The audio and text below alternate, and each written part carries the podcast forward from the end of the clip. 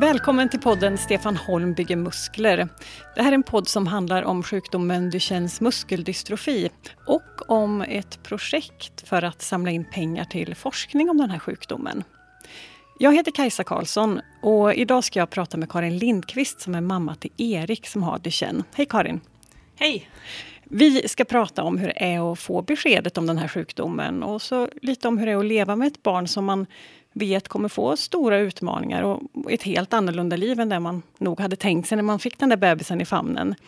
Eh, för det som händer när man har Duchenne, det är att eh, kroppens muskler bryts ner och så får man allt svårare att röra sig och klara vardagen själv. Innan vi hör mer från Karin så ska vi kolla läget med dig, Stefan Holm. Hej Stefan! Hej Kajsa! Du har ju börjat bygga en jättestor båt i lego. Jag tänkte, kan du förklara för de som inte lyssnade på förra avsnittet av podden, vad, vad är tanken med detta? Det är ju, båten i sig kommer bestå av 13 000 legobitar som är då fördelade på 79 delar, skrovdelar kan man säga. Man ska kunna plocka isär båten sen. De här 79 skrovdelarna det är ju de exoner då som eh, påverkar Duchennes muskeldystrofi. Mm. Okej, okay, så 13 000 bitar. Och eh, hur lång var det nu den här båten skulle bli? Den blir eh, längre än mig, ungefär 1,83-1,84 kanske. Så att den blir en ganska rejäl bit i slutändan. Det blir den.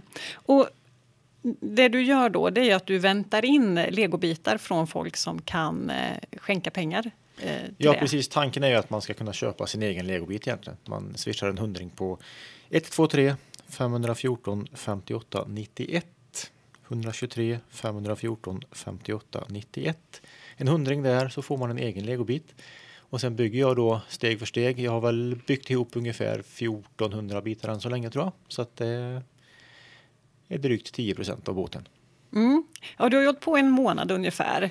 Eh, har, har, det gått ungefär som du hade tänkt dig? Det är ju du som har gjort ritningen och funderat ut konstruktionen och så. Liksom, funkar det så som, som planen var? Själva byggandet funkar som jag har tänkt mig, tror jag. Eh, det kom, nästa steg blir att stärka upp lite grann av skrovet och se att det funkar att plocka isär och sätta ihop den lite mer än vad jag har gjort hittills då. Men så sett så, eller än så länge så känns det som att det går enligt plan. Och det är också häftigt för jag bygger ju i datorn först. Och det är mycket, mycket mäktigare att se det in real life om man säger så. Det blir mycket häftigare på det viset. Mm. Och vi spelar in den här podden på Mitt i City, ett köpcentrum i Karlstad. Och det är också där du står och bygger emellanåt. Eh, vad får du för reaktioner från folk som passerar här? Och... Nej, men det är klart att folk undrar vad som pågår. Vad står jag där för en lördag eftermiddag och, och bygger lego? Eh, men det är väl också det som är lite grann meningen, att folk ska lägga märke till det och komma förbi och prata lite och undra vad som händer och sådär. Sen är det väl så att nästan alla har en positiv eh, bild av lego även om man har trampat på legobitar hemma på nätterna mm. så har man en positiv bild av det liksom och tycker att det är en kul grej. Mm. Uh, och du ska ju fortsätta bygga.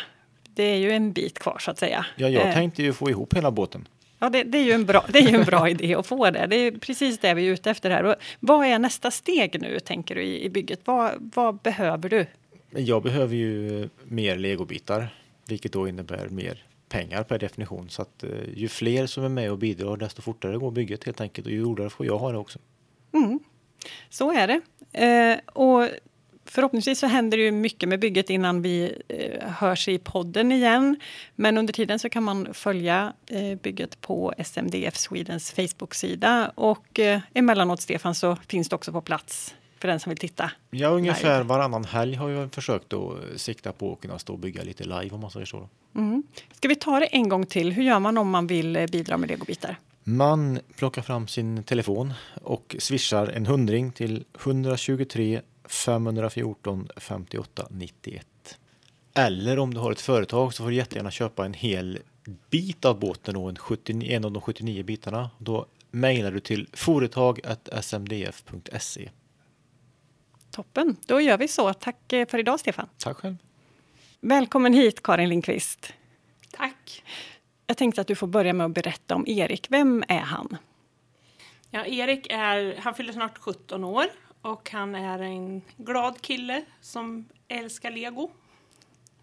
Då passar ju den här podden alldeles utmärkt för Erik att lyssna på så småningom. Absolut. Mm. Vad säger han om det här projektet då med, med bygget? Jo, han tycker att det är spännande och vi ska väl kunna komma hit någon gång när Stefan bygger och titta på det. Mm, vad kul!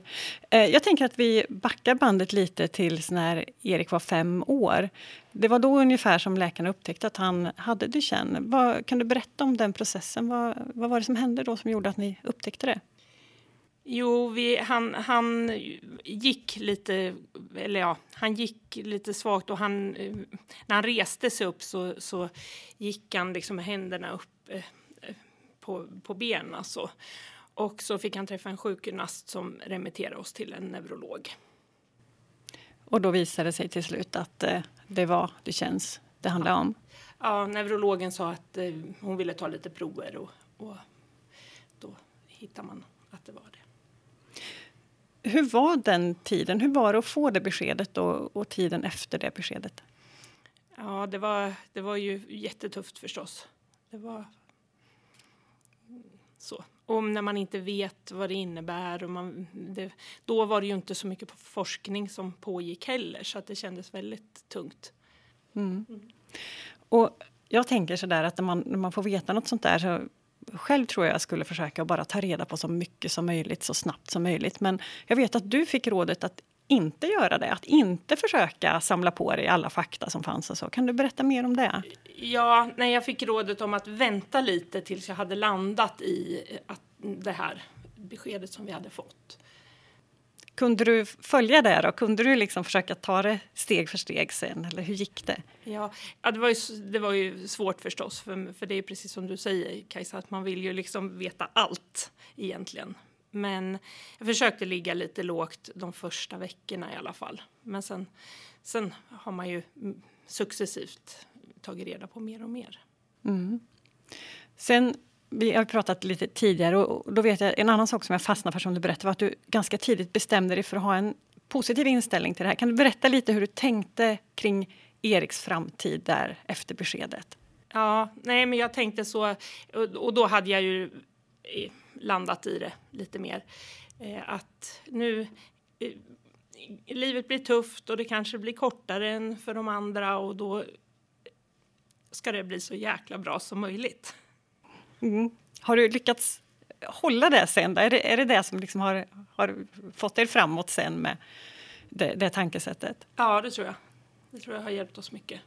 Kan du ge några exempel på hur det där funkar i praktiken då? Ja, egentligen så skulle jag vilja säga att det är att leva en dag i taget. Att ta varje dag. Eh, det är viktigt för alla, men i det här läget så är det ju ännu viktigare. Tänker jag. Tror du att det där sättet att tänka har påverkat beslut om hur ni har levt ert liv tillsammans som familj? Jag tror att det, att det tar bort en del oro för framtiden. Eh, du berättade också att ni har passat på att resa en del. Ja, just det. Ja, vi gjorde några resor då eh, ganska fort efter vi hade fått beskedet. Och, och vi tänkte att vi ska göra det medan allt funkar och, och, så, och resa och så.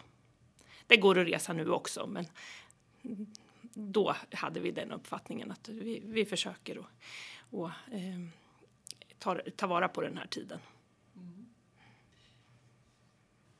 Idag är ju Erik 17 år som du nämnde. Jag tänkte du kunde få berätta lite grann om hur hans vardag ser ut idag eh, med sjukdomen och så. Vad, vad gör han? Vad är det han inte kan göra? Vad behöver han hjälp med? Mm. Ja, han behöver ju hjälp med, med allt. Eh, men han är väldigt eh, finmotoriskt, är han väldigt duktig. Så att rita och bygga lego är ju en sån, det är ju som ett stort intresse för honom. Och det har inte sjukdomen påverkat så mycket då förmågan att eh, vara finmotorisk och pilla Nej, med det här? Inte små. som det är nu. Men tappar han en sak så behöver han ju hjälp att ta upp den om man tappar en legobit eller en penna eller sådär. Så att, eh. resten av vardagen då med skola och allt sånt där, hur, hur funkar mm. det idag? Eh, det funkar bra. Erik eh, åker färdtjänst i skolan och han, vi bor i Kumla och han går eh, i skolan i Hallsberg och dit åker han som sagt färdtjänst.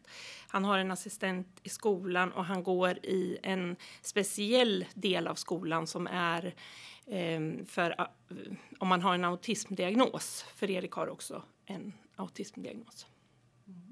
Om du ser tillbaka på den här tiden då, sen ni fick beskedet och, och fram tills nu. Hur tycker du att stödsystemet runt omkring eh, samhället eh, har funkat i det här? Har ni, känner du att du har fått det stöd och den hjälp som, som ni har behövt? Ja, ja, men det finns ju eh, mycket lagar och regler kring det här. Och, eh, så det har inte varit helt smärtfritt, men jag tycker att det funkar bra nu. Mycket stöd och hjälp med vården och hjälpmedel som man behöver och, och eh, att man också får förståelse. Jag kanske inte förstod att, att det kan påverka eh, om man inte kan gå, att man kanske behöver ha skenor för att man ska kunna stå i ståställningar och sådana där grejer. Och, och, stöd så, föräldrastöd, men också just stöd av sjukgymnaster, och arbetsterapeuter och läkare som, som ger tips och så. Det tycker jag funkar jättebra. Vi har fått mycket bra hjälp. Mm. Sen finns det ju ett eh, stöd kan jag tänka mig från andra föräldrar i samma situation eller liknande situationer. Hur, hur ser er kontakt ut och den samverkan? Det är ju väldigt viktigt att man känner att man har, det, har möjlighet att kontakta andra föräldrar som är i samma situation. För att man tänk, liksom, jag tänker om, om jag inte var med om det här och man tänker att jag förstår så tror jag inte att man riktigt kan förstå. Men vi föräldrar som, som är, har samma, är i samma situation, det är ju, man kan ju eh, ge råd och stöd till varandra. Och om, om du skulle träffa föräldrar som just har fått veta att deras barn har fått eh, Duchenne eller bara har levt med vetskapen ett, eh, ett par år kanske. Vad har du för råd till dem som liksom är där, där du stod för tio år sedan? Mm. Ta en dag i taget. Det, det är det bästa rådet jag kan ge. Det låter lätt, men hur gör man det rent eh, hur, hur, klarar man det? Att inte tänka för mycket framåt och på det som kan bli jobbigt sen. Jag tror att man måste jobba med det själv, eh, med sig själv. Att, att eh, försöka tänka att det, är, det, här, det här är den här dagen. Och sen vad som kommer sen, det är ju ingen som vet. Nej. Sen så tänker jag så här, när man när man väl har landat i det här beskedet och förstått lite grann själv vad det handlar om, då ska man ju också berätta det för omgivningen. Eh, arbetskamrater, kompisar, släktingar, föräldrar på förskolan.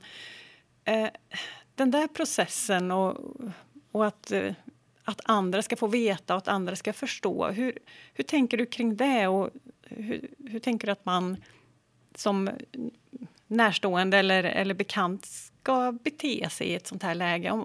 Det behöver inte bara gälla Duchenne, tänker jag, utan oavsett om någon har ett barn som har fått en sån här liksom tuff, eh, ett tufft besked.